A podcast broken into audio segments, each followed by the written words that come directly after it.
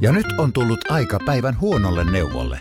Jos haluat saada parhaan mahdollisen koron, kannattaa flirttailla pankkivirkailijan kanssa. Se toimii aina. Mm. Huonojen neuvojen maailmassa Smarta on puolellasi. Vertaa ja löydä paras korko itsellesi osoitteessa smarta.fi. Tämä on Podplay alkuperäissarja. Rakas kuulija, tervetuloa kuuntelemaan Emilia Kujalan ja Jenni Janakan Mielipäiväkirja podcastia. Tämä on meidän kahden ihan uusi podcasti ja minä olen tosiaan Jenni Janakka, kirjailija, kirjoittaja, puhetaiteilija ja vahva keittiöfilosofi. Minun mielestäni pitää ymmärtää ihmistä ympäröivässä maailmassa. Ja mä oon tosiaan Emilia Kujala, se tanssiva psykoterapeutti, joka on myös taustaltaan yhteiskuntatieteilijä ja säännöllisesti valittaa siitä, että maailmassa on erinäisiä virheitä. Mä tykkään rikkoa vähän raja-aitoja ja on pitkään ajatellut, että jotenkin ammattilaiset tässä meidän skeneessä nähdään monesti sieltä norsunluutornista käsin. Senpä takia mulla on tapana puhua myös omista ongelmistani ja niitähän riittää. Haha. Niitä riittää ja lähdetään kuuntelemaan meidän ensimmäistä podcastia. Tervetuloa meidän matkaan.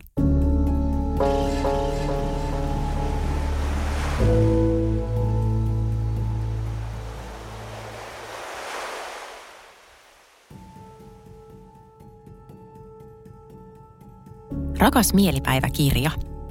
Olen miettinyt omaa ihanne minää. Usein tuntuu siltä, että on ihan kohtuuttomat odotukset itseä kohtaan. Mulla on tapana sanoa, että pessimisti ei pety, mutta perfektionisti pettyy varmasti. Eli eihän niitä odotuksia voi millään täyttää niin, että kelpaisi sille vaativalle äänelle mielen sisällä.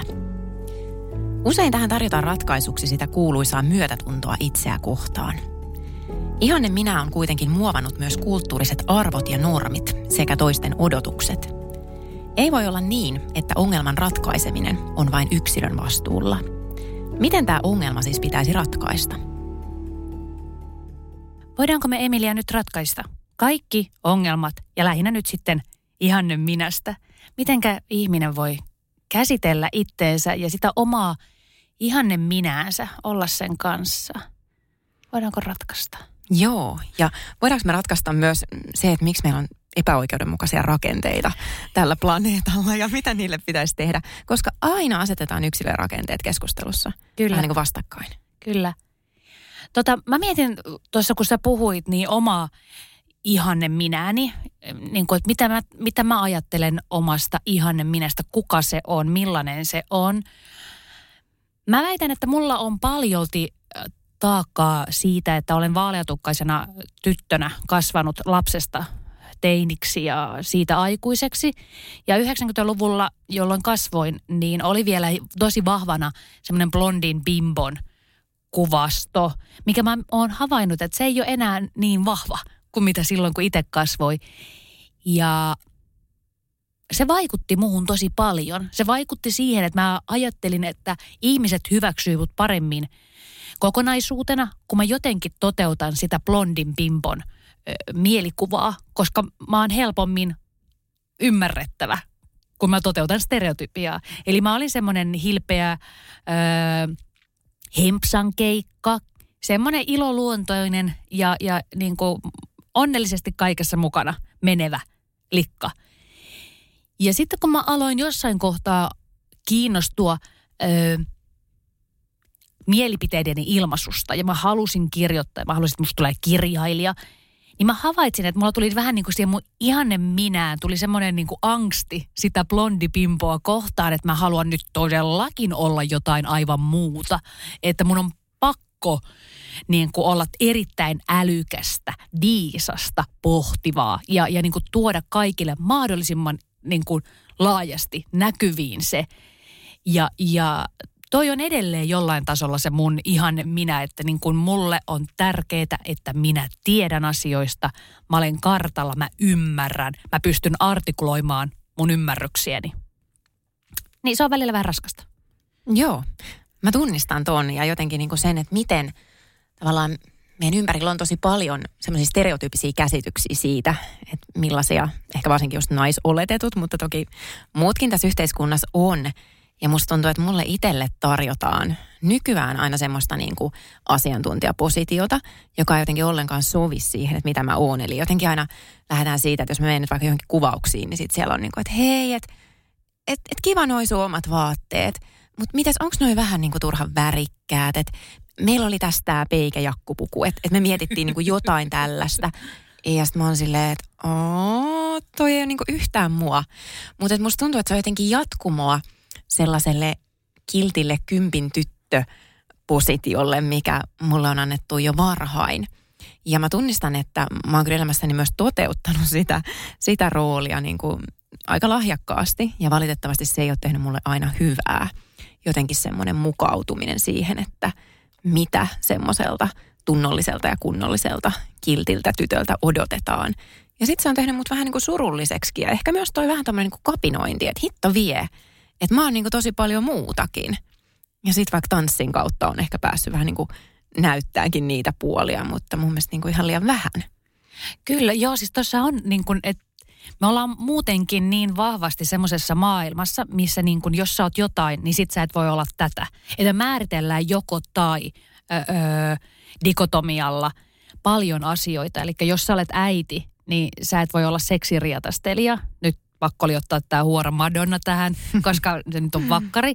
Mutta että jos sä ootkin vaikka ö, pankissa töissä, niin sä et voi olla hippi.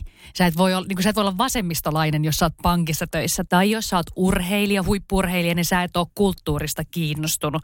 Et meillä on niin tosi paljon semmoisia, että niin miten rajataan ja miten tehdään niin ihmisistä yksipuoleisia – hyvin niin kuin karrikoituja, yhdensorttisia ja sitten ne lokeroidaan. Toki lokerot on hirveän inhimillinen tapa käsitellä ympäristöä ja maailmaa. Miten tätä, mulla tuli mieleen Emilia sellainen, että, että kuinka paljon tässä ihanne minässä on niin kuin keskustelua siitä, että minä, että miten muut näkee mut.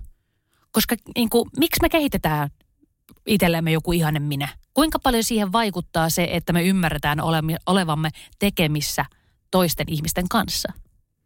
Kyllä mä uskon, että aika paljon, koska kyllähän se meidän niin kuin koko tavallaan, mitä, mitä me ajatellaan itsestämme, että, ketä me ollaan niin kuin yksilöinä, varsinkin tämmöisessä yksilökeskeisessä yhteiskunnassa, niin määrittyy niin kuin sitä kautta, että, että ketä me ollaan suhteessa toisiin ihmisiin. Mikä on se, mikä tekee niin kuin meistä yksilöitä suhteessa toisiin. Mutta siis toihan on Jenni tosi kiinnostava kysymys, niin kuin ylipäänsä se, että kuka se minä on? Mikä tekee meistä niin kuin yksilöitä? Kuka on se minä, joka pystyy niin kuin ajattelemaan, että hei, että, että mitä muut musta ajattelee? Mitä sä ajattelet? Kuka on minä ja, ja missä ihmeessä se sijaitsee? Mä itse asiassa vaihtasin vielä tuon niin kuka-sanan mikä-sanaksi. Että mikä se on? Koska kuka on, niin kuin, se on heti joku ihminen, mutta mikä on minä? Mikä on se ihmisen ö, ajatus minästä? Joo. Ja tota, ö, mä oon sitä pohtinut paljon just sille, että, niin kuin, että missä se minä sijaitsee. Nimenomaan, että no meillähän on jokaisella oma keho, kroppa.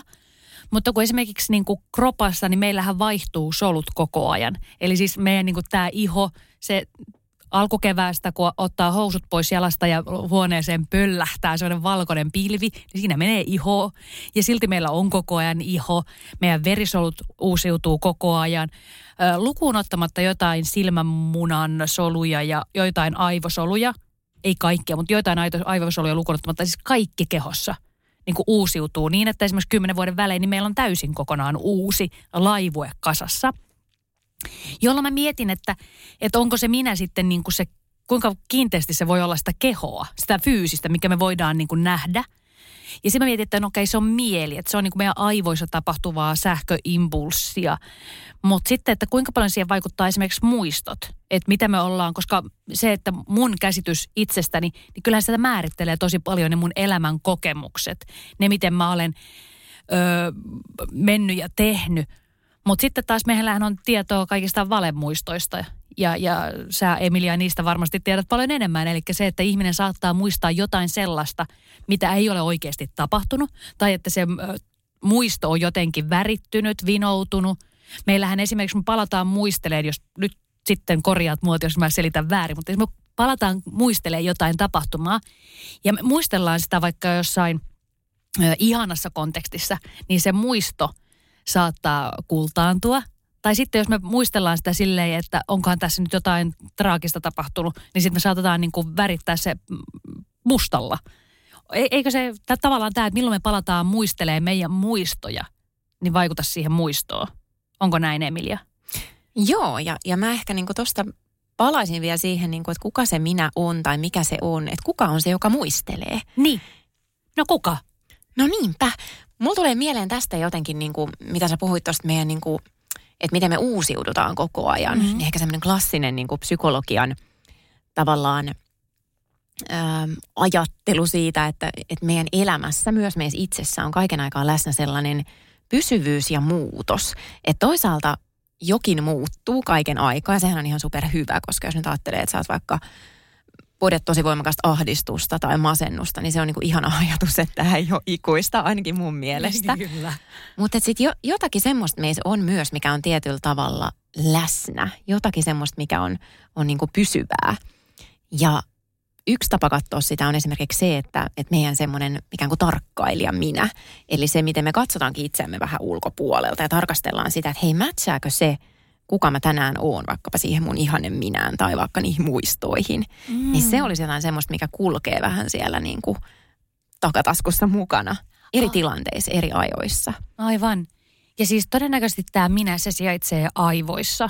Että se on siellä jotenkin. Toisaalta taas meidän niin kuin nyt me ollaan tällä hetkellä eletään semmoista niin kuin, ö, neurologian kultakautta. Et nyt te, meillä on ollut fMRI-kuvantaminen käytössä joku 90-luvulta lähtien, niin nythän sinne on sitten tungettu kaikkea kuvaamaan sitä, että mitä aivoissa tapahtuu, kun me tehdään, jo, suoritetaan joitain tehtäviä tai katsellaan jonkinlaisia kuvia tai tämä. Niin meillähän nyt on niin kuin, tällä hetkellä neurologiassa on just siellä, että no niin, katsotaan missä siellä sähkö sykkii, kun meidän mieli ajattelee jotain. Että se mieli sitä yritetään niin kuin paikantaa, että missä se sijaitsee. Mutta sitten taas toisaalta ihminenhän on niin kuin, esimerkiksi meidän suoliston ö, bakteerikanta ja kaikki tämä vaikuttaa siihen, että millaisia tunteita, millaista, miltä meistä tuntuu, kuinka stressaantuneita me ollaan.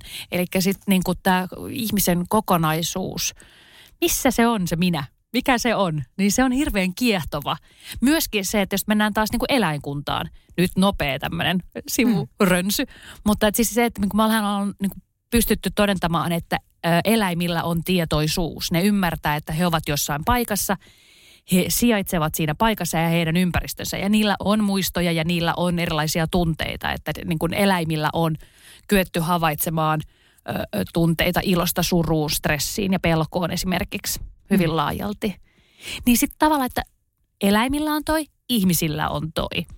Ja tuossa tullaan mun mielestä siihen, että niin kun meidän ajattelu ja ymmärrys itsestä, mitä säkin on vähän sivuutit tuossa, että, että sehän tarvii kieltä. Että semmoinen hyvin niin kun, ö, tavallinen ö, ajattelu, niin se ei tarvitse semmoinen, että mä ymmärrän nyt, että minä olen huoneessa, mulla on mikrofoni edessä ja mulla on Emilia tuossa kaverina ja mä istun. Tämä ei tarvii kieltä, koska tämä niin on kaikki näköhavaintoja ja aistihavainnoilla tehtävää niin kuin, totuuden ymmärtämistä. Mutta sitten jos mennään abstraktimpaan asioihin, niin kuin esimerkiksi rakkaus tai demokratia tai ihmissuhteet, vastavuoroisuus, niin sitten tämä onkin semmoista jo, että me tarvitaan tosi paljon kieltä, että me pystytään määrittelemään sitä asiaa, että mikä, miten me nähdään se meidän omassa mielessämme. Hmm. Joo, tulee mieleen semmoinen klassinen, klassinen tota, tosi tosi vanha muistaakseni Vygotskilta peräisin oleva ajatus, että meidän mieli syntyy niin kuin kielestä, siitä puhutusta kielestä. Mä oon miettinyt esimerkiksi, kun mulla on nyt semmoinen pikkuinen vauva siellä kotona, niin kuin ehkä joku saattaa tietääkin, ja hän ei vielä puhu. Niin on jotenkin mun mielestä hirveän kiehtovaa se ajatus, että miten itse asiassa samaan aikaan, kun hän oppii tämän meidän kielen, niin hän oppii itse asiassa sen, että kuka hän on yksilönä – ja, ja se tavallaan se hänen mielen sisäinen niin kuin maailma rakentuu. Joo, ja tuosta on itse asiassa jonkun verran tutkimusta, toi kielen vaikutus niin kuin todellisuuden ymmärtämiseen. Niin esimerkiksi ö, on, on heimoja, mikä, millä on paljon enemmän turkoosin sävyjä, eli semmoinen, joka elää tropiikissa ja sitten on sitä vihreästä siniseen, niin ne pystyy niin kuin tunnistamaan semmoisia värejä toisistaan, mikä me – laitettaisiin kaikki vain turkoosia ja toi on täsmälleen sama väri, koska meidän ympäristössä niin meillä on koivun valkoista ja vihreitä ja sinistä ja niitä on niin kuin, ne, se väriskaala on paljon tota, erilaisempi, niin sitten me ei nähdä kaikkia niitä nyansseja, koska meillä ei ole ympäristössä sitä, eikä meillä ole niitä kieltä, se, niin kuin merkata niitä joka ikistä sanaa. Tai sitten esimerkiksi up-originaaleilla on tämä, että niillä ei ole vasenta ja oikeeta, vaan ne voi sanoa, että sun koilis, koillisjalassa on, on muurahainen tai pipi, siinä on pipi. niin, tota, eli niin kuin ihminen, kun tämähän on hirveän niin kuin ihmiskeskeinen ajatus, että oikea ja vasen suuntana, koska se määrittyy aina sen mukaan, kuka sanoo mihin suuntaan, että oikealle ja vasemmalle, niin meillä on täysin päinvastaista, kun meillä on naamat vastakkain. Kun taas sitten originaaleilla, niin suunnat pysyy ja ihminen liikkuu. Kyllä. Eikä välttämättä tarvitse mennä näinkaan kauas. Mä ajattelen vaikka ihan vaan kaksikielisiä ihmisiä. Joo. Että et hehän tavallaan niin kuin, heille syntyy niin kuin kaksi tavallaan, ei kaksi erilaista minää, vaan tavallaan kaksi erilaista tapaa kokea niiden niin kuin kielten kautta. Ja voi olla, että ihmisellä on vaikka ikään kuin se tunnekieli, voi olla se toinen niistä äidinkielistä ja, ja sitten se niin kuin toinen, toinen kieli on niin kuin taas jonkun muun asian prosessointiin vähän niin kuin mm. Mä mietin jopa, että siis itse kun olen, olen kanssa lukenut näistä tutkimuksista, että miten kieli vaikuttaa siihen, niin mä jotenkin havaitsen, että kun mä puhun englantia, niin mä oon jotenkin dynaamisempi ja, ja niin kuin aktiivisempi ja nopeampi, jotenkin semmoinen tehokkaampi, hmm. tekevämpi, kun taas sitten niin kuin suomen kielellä pystyy olemaan maalailevampi ja jotenkin passiivisempi en tiedä. Joo. Tämä myöskin voi olla tämmöistä, että minä olen lukenut tutkimuksia ja sitten yritän tehdä havaintoja omassa arjessani, että joo, kyllähän nämä tutkimukset vaikuttaa myös minuun. Kyllä toimii sellaisena niin kuin skeemana, minkä kautta sitten havainnoi. Mutta hei, jos niin kuin palataan tuohon minään, niin, niin mehän kerrotaan myös jatkuvasti itsellemme tarinaa siitä, että ketä me ollaan.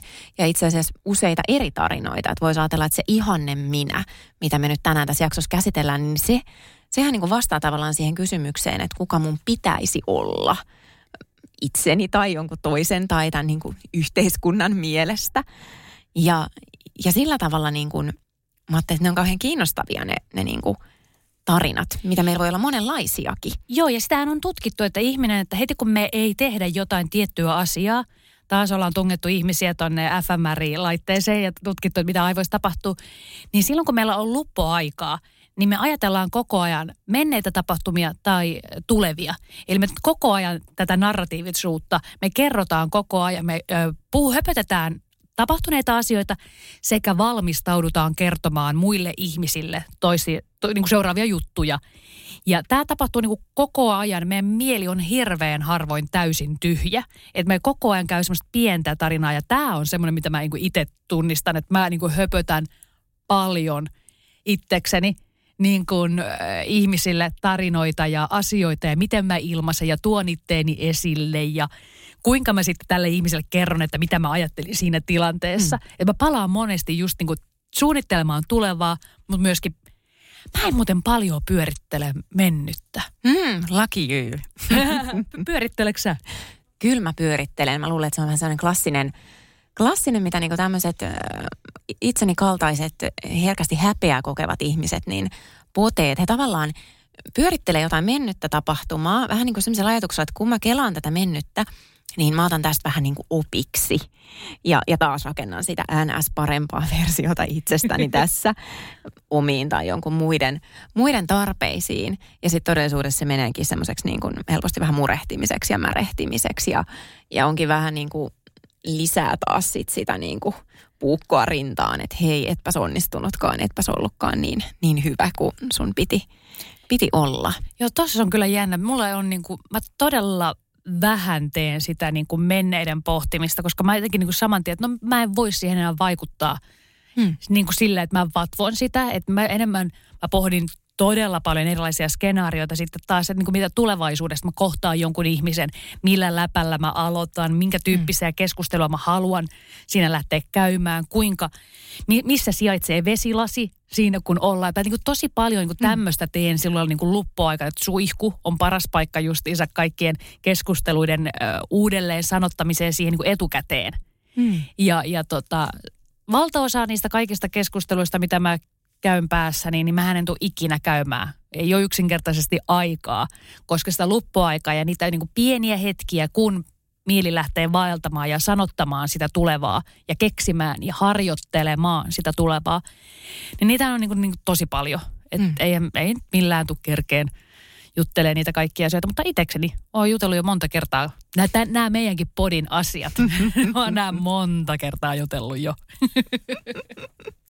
ja nyt on tullut aika päivän huonolle neuvolle. Jos haluat saada parhaan mahdollisen koron, kannattaa flirttailla pankkivirkailijan kanssa. Se toimii aina. Mm.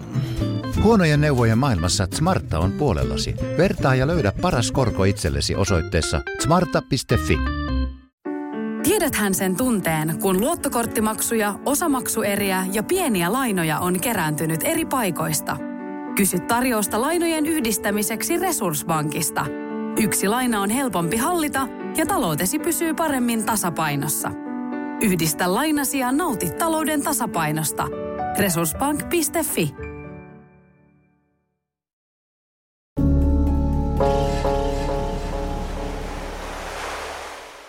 Mutta siis tässä meidän ajassa, niin mehän ollaan tietyllä tavalla semmoisen niin yksilökeskeisyyden vankeja. Ja itse asiassa koko, niin kuin, tämä on ehkä raflapasti sanottu, mutta sanonpa silti, koko siis psykologia-tiede edustaa tosi semmoista niin kuin individualistista ihmiskäsitystä. Jos katsotaan psykologian niin kuin tutkimuksia, teorioita, mm, niin nehän kyllä. on syntynyt hyvin niin kuin yksilökeskeisissä yhteiskunnissa.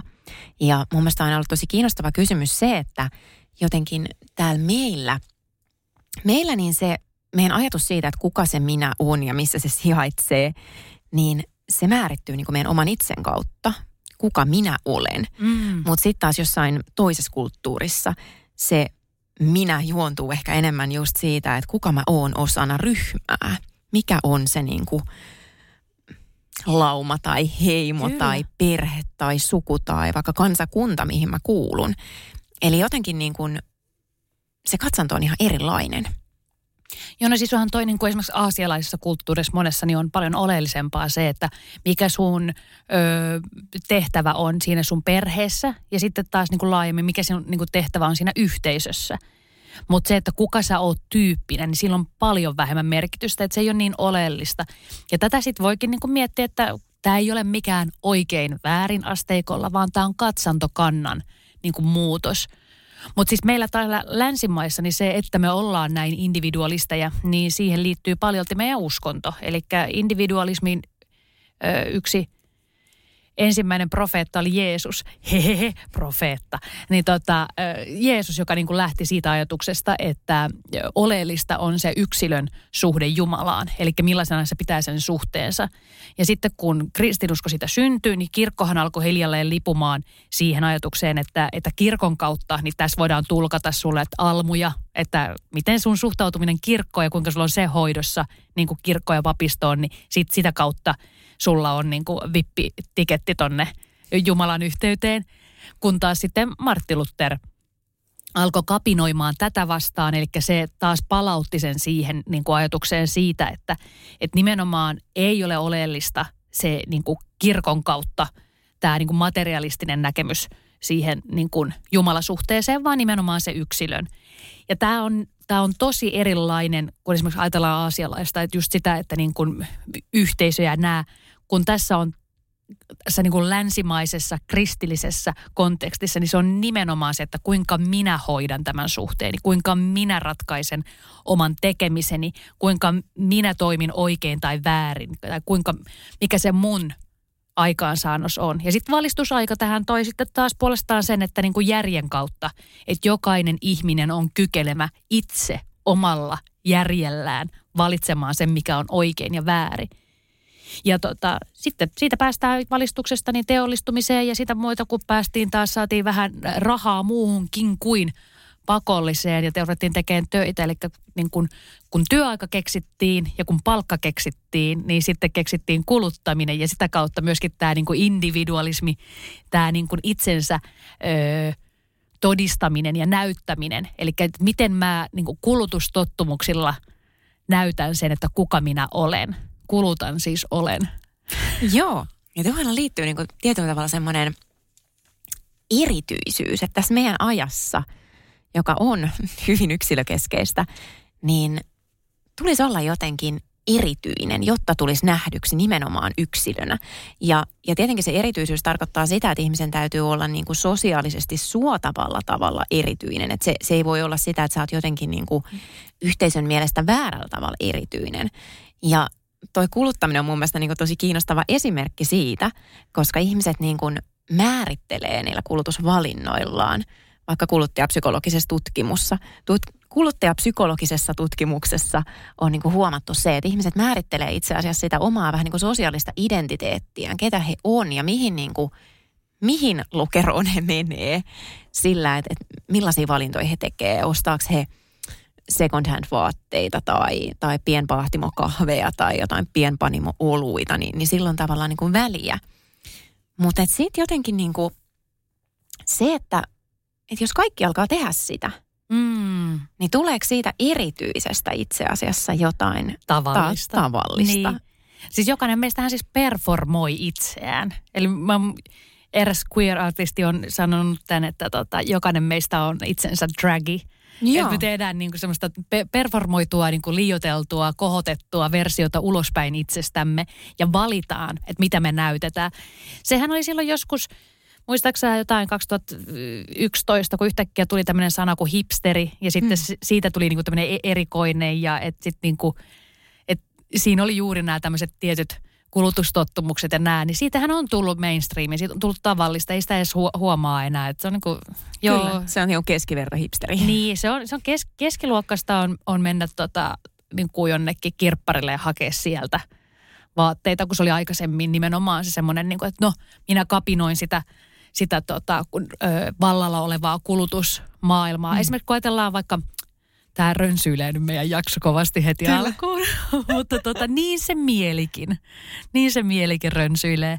Niin kun ajatellaan esimerkiksi 2000-luvun alkua, joka oli taas niin kuin kulutustottumukseltaan aivan tosi erilainen kuin se, mm. missä me eletään tällä hetkellä. Et niin kuin silloin oli se – silloin oli noi Paris Hiltonit ja Trumpin Apprentice ja meillä oli niinku just sitä semmoista niinku glitteriä. Piti näyttää, että on massia ja että se raha ja, ja sen niinku glorifiointi ja sen esittäminen, esille tuonti, niin se oli tosi oleellista. Kun nyt taas se on vähän silleen laimeeta – että niin kun, nyt meillä on tärkeää näyttää, että ne meidän kulutusvalinnoilla, niin me ymmärretään itsemme osana tätä globaalia kontekstia, että täällä on tämä ilmastonmuutos ja tämä kaikki pitää näyttää sillä valinnoilla ja teoilla. Joo, eli tavallaan toskin näkyy se, että miten tavallaan kulttuuri muovaa sitä, että minkälainen ihmisyys, minkälainen minä missäkin ajassa on niin kuin sosiaalisesti suotava – mulla tuli tuosta minän esittämisestä mieleen, niin kuin sosiologiassa ja sosiaalipsykologiassa on aika paljon tutkittu tätä ää, vähän niin kuin tämmöistä metaforaa minästä, jota me esitetään vähän niin kuin näyttämöllä. Ja on niin kuin ajateltu, että esimerkiksi ihmisen koti on sitten taas semmoinen ympäristö, missä ihminen on niin kuin vapaa siitä, että hän saa, hän saa olla niin kuin poissa sieltä näyttämöltä ja saattaa olla niin kuin erilainen se julkinen versus yksityinen minä. Mutta niinku sosiaalinen mediahan on tuossa tosi isossa roolissa. Ja munkin opiskelukaveri, some, sometohtori Suvi Uski on, on tutkinut esimerkiksi tätä, että miten me siellä somessa esitetään sitä vähän niin kuin meidän ihanne minää. Ja, ja jotenkin niin kuin, mä veikkaan, että somessakin toi on muuttunut. Että jos siellä somessa on aikaisemmin vaikka just esitelty sitä materiaa tai jotain muuta. Toki tähän vaikuttaa se, että mitä ne meidän viiteryhmät on ja millaiset arvot niillä on. Mutta että että tavallaan se narratiivi, se, se tarina, mitä me kerrotaan itsestämme siellä somessa, niin sehän on hyvin niin kuin valikoitu, se on hyvin suodatettu. Ja se on toisaalta myös sit jotain semmoista, mihin osallistuu myös algoritmit, koska ne valitsee taas, että mitä näytetään niin kuin eteenpäin. Ja kaikki se muokkaa sit sitä, mitä me ajatellaan, kun me verrataan sitä omaa tarinaamme toisten ihmisten tarinoihin, mitä me siellä nähdään, niin se vaikuttaa siihen, että mitä me ajatellaan, että hei, onko mä nyt kelpo ihminen vai, vai en. Ja sitten niihin algoritmeihin puolestaan taas vaikuttaa se esimerkiksi Yhdysvaltain lainsäädäntö ja esimerkiksi Fostasesta, eli niin kuin seksuaalisuutta ei pääse samalla tavalla näyttämään moninaisesti tai kertomaan tai seksuaaliterveyttä edistää samalla tavalla kuin esimerkiksi sitten vaikka jotain nivelreumaa. En minä tiedä. Mä, mä, mä olen mun himokastini kanssa ollut niin täällä seksuaalisuuskuplassa. Mutta siis, että siihen vaikuttaa tosi paljon, että millä alustalla me pyöritään. Niin esimerkiksi se on niin kuin Yhdysvaltain lainsäädännön pohjalta rakennettu, jolloin meidän suomalaiseen kulttuuriin täällä vahvasti vaikuttaa se yhdysvaltainen lainsäädäntö, haluttiin me tai ei. Joo, eli me tullaan vähän niin kuin rakenteisiin, siihen mm. miten itse asiassa myös rakenteet vaikuttaa siihen, ketä me ollaan, kuka se minä on ja mikä se tavallaan ihanne minä on. Mun täytyy sanoa, että, että mua on niin kuin itseäni viime aikoina vähän ehkä ärsyttänyt sellainen keskustelu, jossa – yksilö ja rakenteet asetetaan jotenkin vastakkain. Mm. Tuntuu, että ainakin mun omassa kuplassani, niin siellä on vähän niin kuin kaksi leiriä. Että on, on, on se leiri, joka puhuu tavallaan yksilön näkökulmasta, ja sitten on se, äh, anteeksi nyt, mutta puna-punavihreä leiri, punavihreä yhteiskuntatieteilijä voitaisiin tähän ehkä vielä lisätä määritteeksi. Mitä Katon me... nyt heti mä kategorisoin täällä menemään. Mitä meillä on täällä punavihreässä kuplassa, jossa sitten ollaan yhteiskuntaa ihmettelevä, niin täällä on oikein hyvä, hy, hyvä olla. Niin on, mä oon samaa mieltä.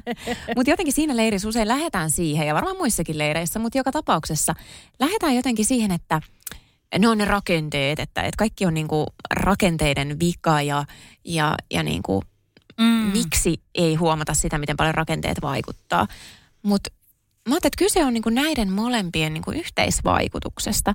Ja sitten kun mennään tuohon rakenneargumenttiin, niin tärkeä kuin se onkin, niin jää helposti vähän niin kuin epäselväksi, että mitä, mitä hittoa ne rakenteet oikein on missä ne asuu, ne hämmäiset abstraktit rakenteet, vähän niin kuin, että missä se mieli asuu. Mm. Ja miten me voitaisiin muokata niitä niin, että ne paremmin palvelis myös sitten sitä, että me jaksettaisiin elää tämän mahottomien vaatimusten maailmassa. Mitä sä Jenni ajattelet? Mitä hitta on rakenteet? Mä itse asiassa röyhkeyskoulukirjassa, niin mä siellä rönsyilin juuri tästä rakenteesta, koska mä huomasin, että siinä kirjassa, missä mä puhun siitä, että minkä takia ö, naisten ura – takkuaa ja mi- mitä, mitä voidaan tehdä niin kuin jatkossa toisella tavalla yksilötasolla. Mm. Niin tota, ö, mä siinä törmäsin, kun mä kävin hakemaan materiaalia siihen ja etin ja kolusin aiheita, mä törmäsin tosi usein tuohon rakenteisiin. Ja, ja tota, siinä mä niin kuin purin sen sille, että rakenteista itselleni tulee ensimmäisenä mieleen siis omat kotitalon perustukset.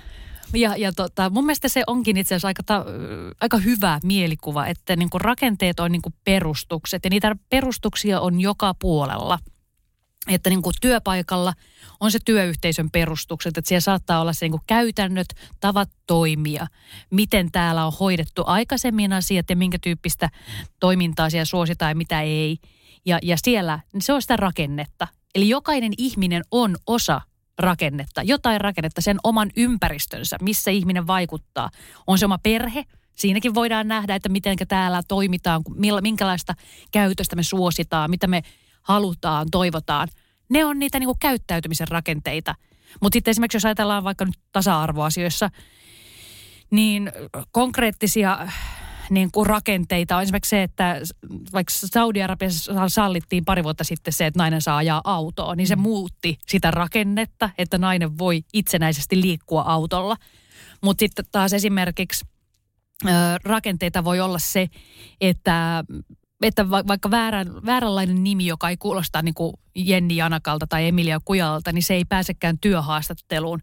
Se on niin kuin, semmoinen niin kuin hiljaa hyväksytty syrjinnän muoto. Semmoinen, että sitä ei niin kuin pysähdytä ajattelemaan. On opittu niin kuin rakenteellisesti hmm. syrjimään, koska me mennään tämän meidän oman pääkoppamme ja lokeroitimme kanssa. Mutta mun mielestä toi, mitä sä nostit esille, niin se on tosi hyvä, koska se on ollut mun röyhkeyskoulunkin tota, ajatuksena, että kun mä kirjoitan sen kirjan, että mikä, mitä jokainen voi tehdä siinä hmm. omassa elinpiirissään juuri nyt, heti sen kirjan luettua, tai heti kun tulee semmoinen olo, että hei, nyt mua harmittaa joku asia, niin mitä mä voin tehdä?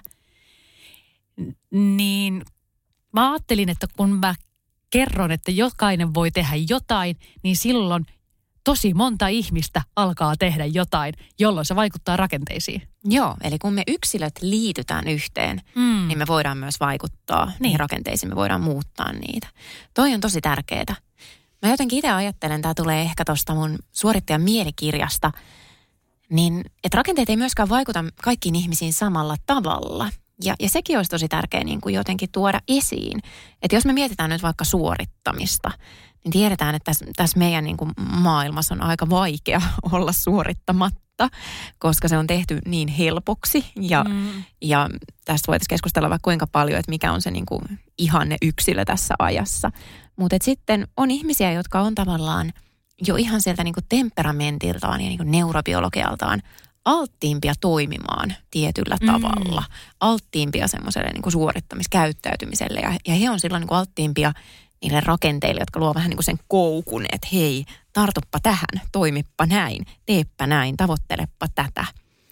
Ja tämä on niin kuin semmoinen, ehkä tämä suorittamiskysymys niin kuin jotenkin liittyy nyt myös tähän meidän tämän jakson ytimeen, eli, eli siihen niin kuin meidän ihanne minään ja niihin korkeisiin vaatimuksiin itseä kohtaan. Me yritetään joskus myös suorittaa sitä parasta mm. versiota itsestämme.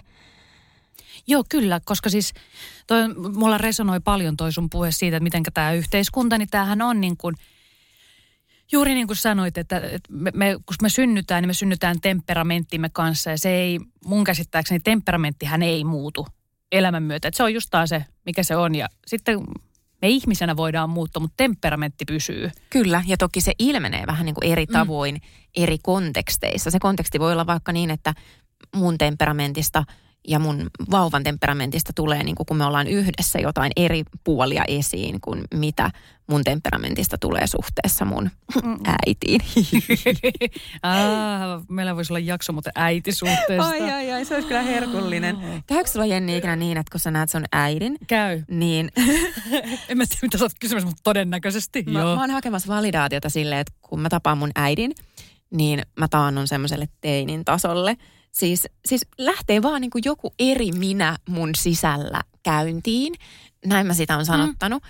Ja siitä on tosi vaikea päästä pois. Mun puoliso aina huomauttaa, että huomaat sä, niin kuin, että nyt se teinikujalla heräsi. Ja sit mä oon silleen, mä huomaan, niin mä en voi tälle mitään.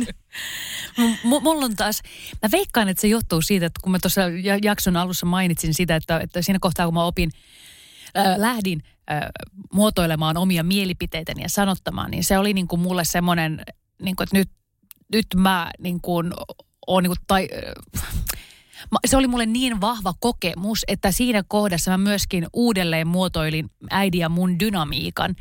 Ja nyt se on monesti silleen, että mä, mä oon niin myöskin äidin kanssa mä oon se viisas ja päättäväinen ja älykäs. Mm. Mikä on nyt sieltä psykologiterapeutti Emilia voisi myöskin lähteä pohtimaan sitä, että kuinka, kuinka tervettä se on, että musta tulee, tai mä koen, että mä oon ottanut niin kuin, musta tuli äitini isosisko tai semmoinen niin kuin, että minä huolehdin siitäkin ja kaikesta minä huolehdin ja teen ja koska minulla on hartioita. Miten mä arvasin, että me, me ei voida niin päästä tätä jaksoa loppuun keskustelematta äitisuhteesta. Mutta hei, mä oon niin Jenni miettinyt sitä, että, että musta tuntuu, että se mun sisällä asuu semmoinen tietynlainen pieni diktaattori. Mm. Eikä aina niin pienikään, se on vähän niin kuin eri tilanteessa eri kokonen tyyppi. Ja, ja siitä on välillä niin kuin tosi vaikea luopua siitä sen äänestä, vaikka mä tosi paljon haluaisin sanoa sille, niin kuin tiedät, pistää kampoihin sille ja sanoa, että hei, oh hiljaa.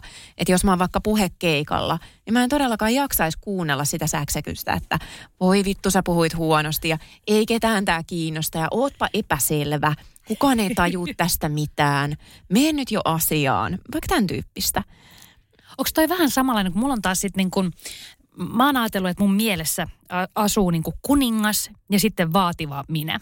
Ja kuningas, sillä mä itse asiassa nimitän sitä mun ehkä ihanne minä. Että se on se niin kuin, se parempi, no se on, se on ihanne minä. Se, se, se niin kuin Jenni, joka, jolla on kaikki nämä mun ominaisuudet ja ne hyvät ominaisuudet on massiivisesti paremmin kuin mitä mulla oikeasti on. Ja sitten ne, mikä mun huonommat ominaisuudet, niin ne on vähän silleen, ei ne ole niin vahvoja oikeastaan. Ja, ja tota, tämä on niinku tämä mun mielessä sijaitseva kuningas. Se on niinku sa, satu-hahmo kuningas, niin tota, se olen minä, se ihanne minä. Ja sitten sillä on tämä kätyri. ja tota, se on tämmöinen vaativa minä. Sillä on semmoiset polven yli asti ulottuvat nahkasaappaat ja sillä on ruoska ja se on semmoinen niin ihana domina kasvoja sillä ei ole, koska ne on, niin kuin, ne on jo taivaan, niin kuin se on niin yläilmoissa, että mä en uletu ikinä näkemään tämän vaativan minen kasvoja. Mä näen vaan ne nahkasaappaat ja sen ruoskan. Voi olla, että tässä on jotain niin tämmöistä perversiä. Niin kuin, osittain mieleni on Disney-maailmasta, mutta osittain siihen on tullut tämä, niin kuin, tämä nahka- ja seksimaailma. Mutta tota, sitten se vaativa minä, nahkasaappainen, niin se niin kuin ruoskii ja niin kuin ohjaa mua koko ajan, pakottaa mut toimimaan sille, että nyt sä pystyt parempaan, sä pystyt enemmän, sä pystyt niin kuin irrottaa, rutistaan itsestäsi vielä pikkasen jotain, jotta sä olisit enemmän kuin kuningas niin kuin oikeassa reaalimaailmassa. Niin onko tämä sun diktaattori jotain semmoista samantyyppistä? Joo, mä tunnistan ton. Ja tietyllä tavalla niin kuin jossain tilanteissa tota, niin kuin tarvitaan, että joskus me saadaan itsestämme niin kuin se niin sanotusti paras irti. Mä muistelen, että Kristin Neff, joka on, on tämmöinen niin itsemyötätuntotutkija, niin, niin hän on tutkinut niin kuin tätä, että kun ihmisillä on just tämmöinen ajatus, että, että silloin kun he on vaativia itseään kohtaan ja, ja he niin kuin kuuntelee sitä vaativaa minää tai sitä diktaattoria siellä mielessään ja tottelee ehkä niitä sen käskyjä, niin silloin hän suoriutuu paremmin. Mutta hän on itse asiassa todennut tutkimuksissaan, että, että ihmiset ei suoriudukaan paremmin silloin, kun he piiskaa itseään, vaan itse asiassa silloin, kun he on lempeitä ja myötätuntoisia itseään kohtaan, mikä on ainakin mulle ollut aika semmoinen niin kuin, että mun on ollut vaikea uskoa siihen, että miten se on mahdollista, että ilman sitä piiskaakin voi niin kuin pärjätä tässä maailmassa. Niin. Mutta jos nauttii vähän piiskaamisesta. Niin, sitten se on niin. ehkä eri juttu. Ja se on vähän silleen perverssi ihanasti. Mutta mut, mi, mi, millainen vaikutus ö, tällaisella, tällaisella tota, näillä niin kuin mielikuvilla on siihen, miten me ymmärretään itsemme? Koska itse on esimerkiksi niin kuin vuonna 2021 keväällä, ö, mä sairastuin vaikeaseen masennukseen ja uuvuin täysin. Ja on ollut elokuusta lähtien – käynyt terapiassa. Ja, ja niin kuin, tavallaan niin kuin uudelleen käynyt läpi sitä, että kuinka minä ajattelen itteeni ja ku, kuinka mä ymmärrän omat vaatimukseni ja ajankäyttöni ja kaiken tämän, niin kuin, että mitä mä vaadin itseltäni. Niin kuinka oleellista, kun mä oon vasta nyt siis hilittain keksinyt tämän niin kuin itselleni mieleen tämän ajatuksen kuninkaasta ja vaativasta minestä, niin millainen vaikutus sillä on, että mä olen hoksanut tämmöisen, pystyn niin kuin laittamaan ajatukseni sille, että se ei ole kaikki, kaikki mun päässäni liikkuvat ajatukset eivät ole samanarvoisia. Mm. Ne ei ole yhtä oleellisia, vaan mä niin kuin annan hahmoja, luon hahmoja ja annan niitä ajatuksia heille, heille ja niin kuin sanotan sitä kautta ymmärrystäni. Mikä Joo. vaikutus tällä on? Toi on tosi kiinnostavaa ja tosi olennaista. Ja se itse asiassa vähän palaa siihen kysymykseen, että kuka tai mikä se minä on. Että niin kuin mä tässä aluksi puhuin, että meillä on tavallaan se minä niin kuin kokijana ja sitten meillä on se, mikä on niin kuin verraten pysyvä, se, se tyyppi meissä, joka pystyy tekemään havaintoja vaikka noista hahmoista, noista tyypeistä, miettimään niitä ihan visuaalisesti. Se on muuten tosi hyvä harjoitus, mä käytän sitä mm, paljon terapiassa, että et ihminen vaikka jos on, siis tykkää piirtää, niin sit voi vaikka piirtää niitä eri tyyppejä, ketä siellä omassa päässä puhuu.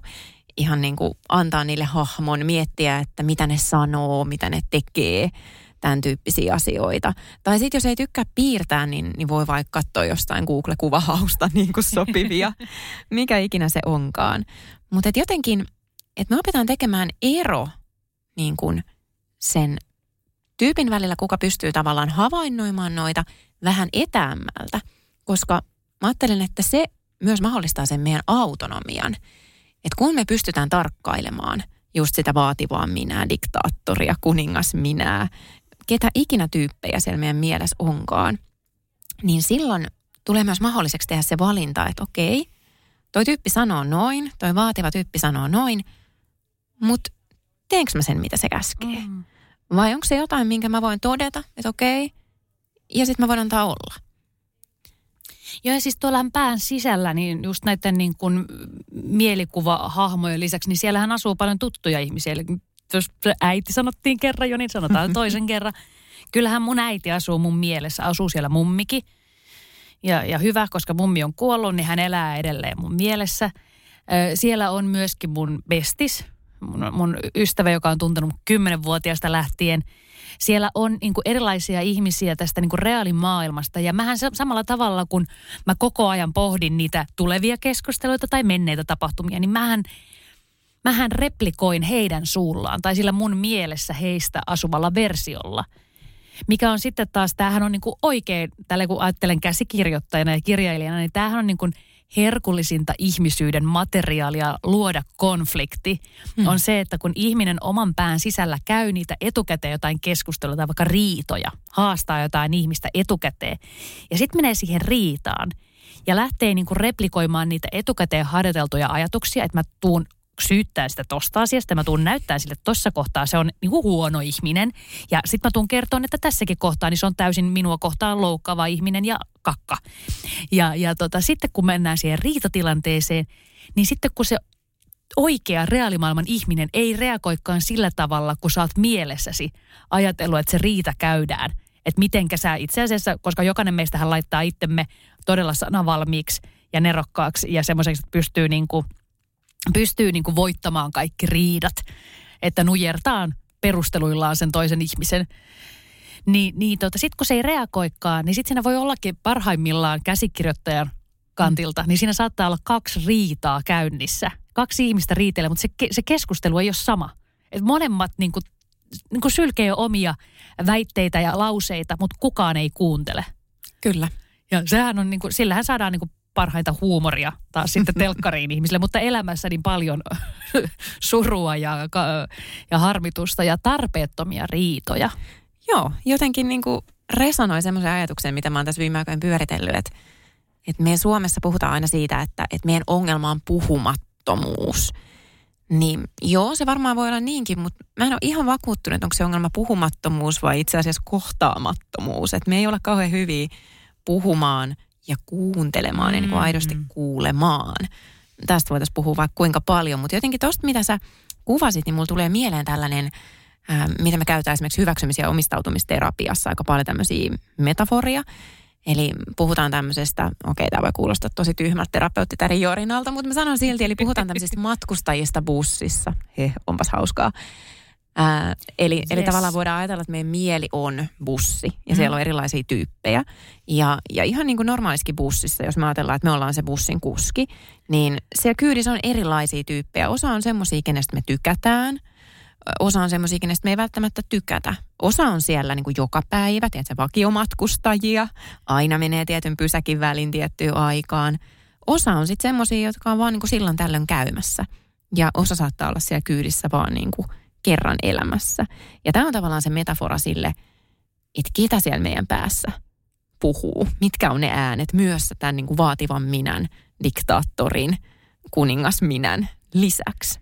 Joo, mä itse asiassa salaa toivoin, että toivottavasti tuo meidän podimme virallinen psykoterapeutti e- Emilia toisi tämän bussivertauksen. Mä muistan, kun mä siitä ensimmäisen kerran luin, niin mä olisin, että tämä on laimeeta, että en, mä en niin kuin, ke, niin kuin tylsä, mutta siis sitten kun mä niin kuin antauduin äh, sen teorian, te, sille teorialle ja sitten luin sitä lisää, niin se tuntui itse asiassa tosi niin kuin lohdulliselta ja hyvältä tavalta käsitellä kaikkia niitä, niin kuin, niitä ääniä, niitä mielipiteitä, niitä äh, sepityksiä, mitä siellä päässä on. Koska paljolti, siis mielessä on sitä on itse asiassa tutkittu, että, niin kuin, että siellä on niin kuin mielessä sijaitsee kuvia, tunteita, ö, tuoksuja, fiiliksiä. Ja sitten on tosi paljon sanoja ja lauseita. Niin että meillä olisi joku tapa, miten me voitaisiin kaikkea sitä mielen maailmaa käsitellä. Niin mitä enemmän meillä on juuri tällaisia bussin kaltaisia niin kuin ohjeita, niin se auttaa meitä hahmottaa sitä, että, että siellä on niin kuin ne epämääräiset tunnemöllyrät tai semmoiset joku tuoksu tai joku niskahartia jumitus, kun sanotaan joku suklaakakku tai mokkapalat. Mä mulla tulee heti niskajumi sen takia, että mä olen tämän yhteiskunnan ainoa ihminen, joka ei saa kiksejä mokkapaloista. niin tota, mulla tulee heti semmoinen niin kuin, e, ulkopuolisuuden kokemus, mikä aiheuttaa niskajumin. Ja sitten tämä, tämän maailman, niin tämä mielikuva, niin sehän on niin kuin, e, e, sitä on tos, se on meidän pakko puskea se sanoiksi. Nyt esimerkiksi mä yritän kommunikoida tätä mm. mieltä sulle. Niin siinä kaikki tämmöiset hölmöiltä kuulostavat bussivertaukset on erinomaisia apuvälineitä – mutta sitten toisaalta taas, kun siellä pään sisällä kaiken näköiset mielipiteet huutelee, niin voidaan mennä siihen, että tota, tämä suomalainen filosofi Antti Holma on nerokkaasti todennut, että ketään ei kiinnosta. Eli se, että meistä jokainen on oman elämänsä päähenkilö ja me mietitään ihan hirveästi sitä, että mitenköhän mä nyt oon ja mitä muuta ajattelee, niin todennäköisesti ei, ei kukaan ajattele kaikki ajattelee itteensä ja niin kuin miettii sitä samaa pelkoa, että mitäköhän muut ajattelee musta. Ja yleensä, yleensä ihmiset ajattelee jotain hyvää. Harvemmin kukaan silleen ruttuotassa ketään pohtii. Joo, ja toihan luo, luo semmoisen niin paradoksaalisen tilanteen, että me kuljetaan tuolla niin kuin metrossa ja kaduilla miettien, että mitä muut musta ajattelee, mikä johtaa siihen, että kaikki miettii sitä samaa kysymystä ja kukaan ei oikeasti ehdi ajatella kenestäkään toisesta yhtään siis, mitään muuta. Mulle on nimenomaan itse asiassa toi niin kuin metro ollut just semmoinen, että, niin kuin, että mä välillä niin kuin pysähdyn katsomaan kaikkia ihmisiä ja sit mä ajattelen, että nämä jokainen miettii, mitäköhän musta ajatellaan. Ja sitten mulla tulee semmoinen lempeä, lämmin olo, että niin, me ollaan kaikki vähän hassuja. Kyllä. Toi on ehkä myös sen niin kuin paljon puhutun itsemyötätunnon ytimessä jotenkin niin kuin ymmärrys siitä, että hei, että mikä meissä ihmisissä on oikeastaan niin kuin universaalia ja, ja niin kuin yhteistä ja jotakin semmoista, mikä niin kuin yhteisesti tuottaa meille kaikille myös kärsimystä. Me päätettiin, että me haluttaisiin tähän meidän podiin – loppuun jotain semmoista konkreettista, mitä jokainen voisi viedä mukaan. Ja ainakin multa psykoterapeuttina tosi usein kysytään vinkkejä. Mä veikkaan, että myös Jenniltä kouluttajana, kyllä, kirjailijana, kyllä. keittiöfilosofina.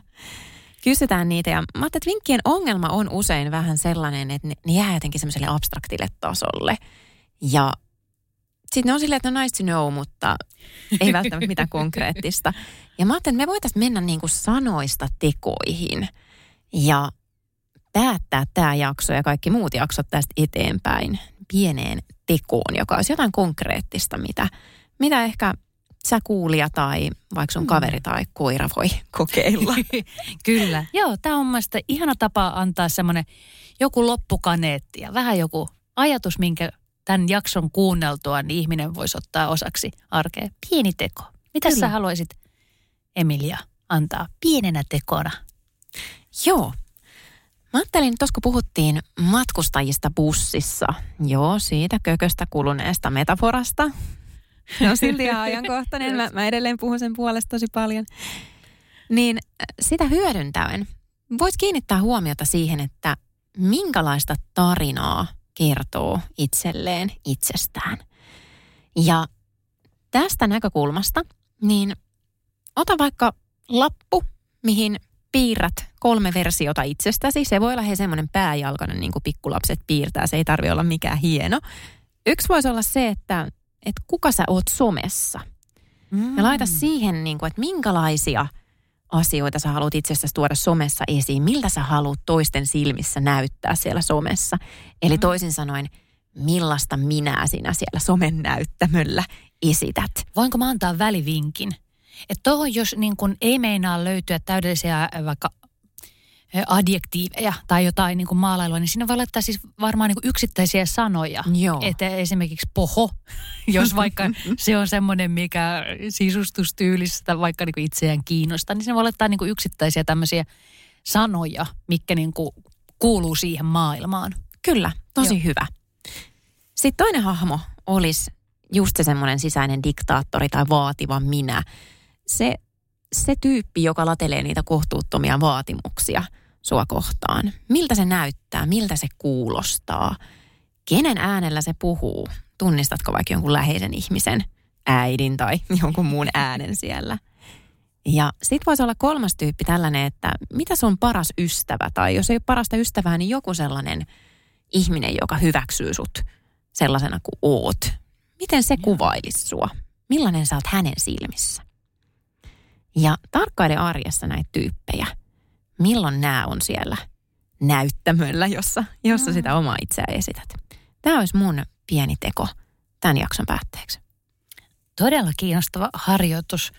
Saatan ehkä itsekin tehdä. Mä taas antaisin tämmöisen, että tämä on vähän niin kuin kaksiosainen.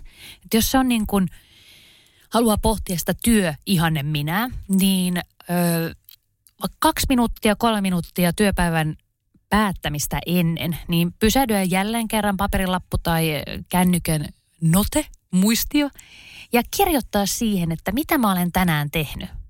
Ihan ranskalaisilla viivoilla. Ratkaisin tämän ongelman, tuli toi kaos, hoidin sen, öö, keksin tuon asian, sain tuolla lähetettyä sähköpostin listaan ne, koska sillä tavalla varsinkin, jos on niin kuin yhtään tietotyö – työntekijää, niin silloin se saattaa jäädä epämääräiseksi se, että on tehnyt koko päivän jotain, mutta ei mitään muistikuvaa, että mitä tässä on tulkaan tehtyä. Ja sitten se saattaa ruoskia sitä, että nyt niin kuin, että mä en saanut mitään jännittävää, hienoa, upeata aikaiseksi ja tulee sitä semmoista vaateista. Niin viedään itse itseään sinne konkretiaan. Ja sitten jos ei halua tätä työaspektia, niin sitten voi ottaa niin kuin ihan niin kuin iltasaduksi itselleen käydä läpi, mitä mä oon tänään tehnyt, kenen elämään mä oon vaikuttanut, kenen elämä on vaikuttanut minuun.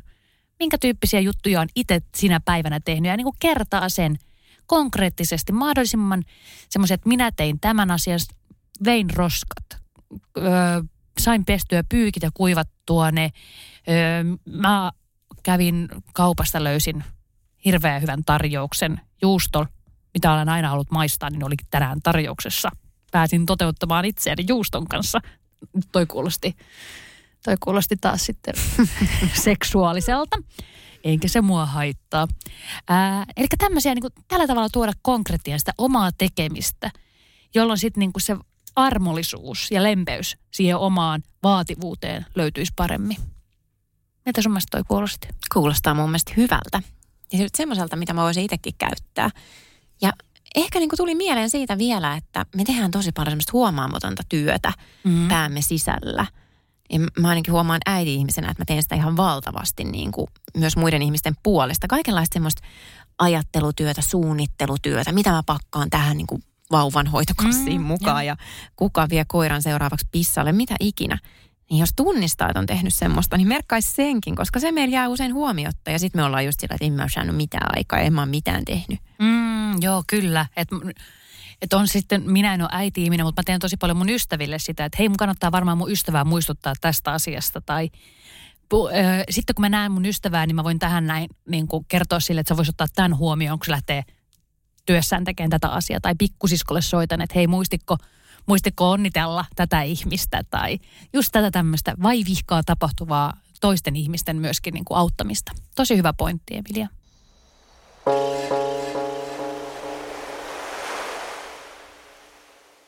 Tällaista tänään. Tee Emilia ja Jenni.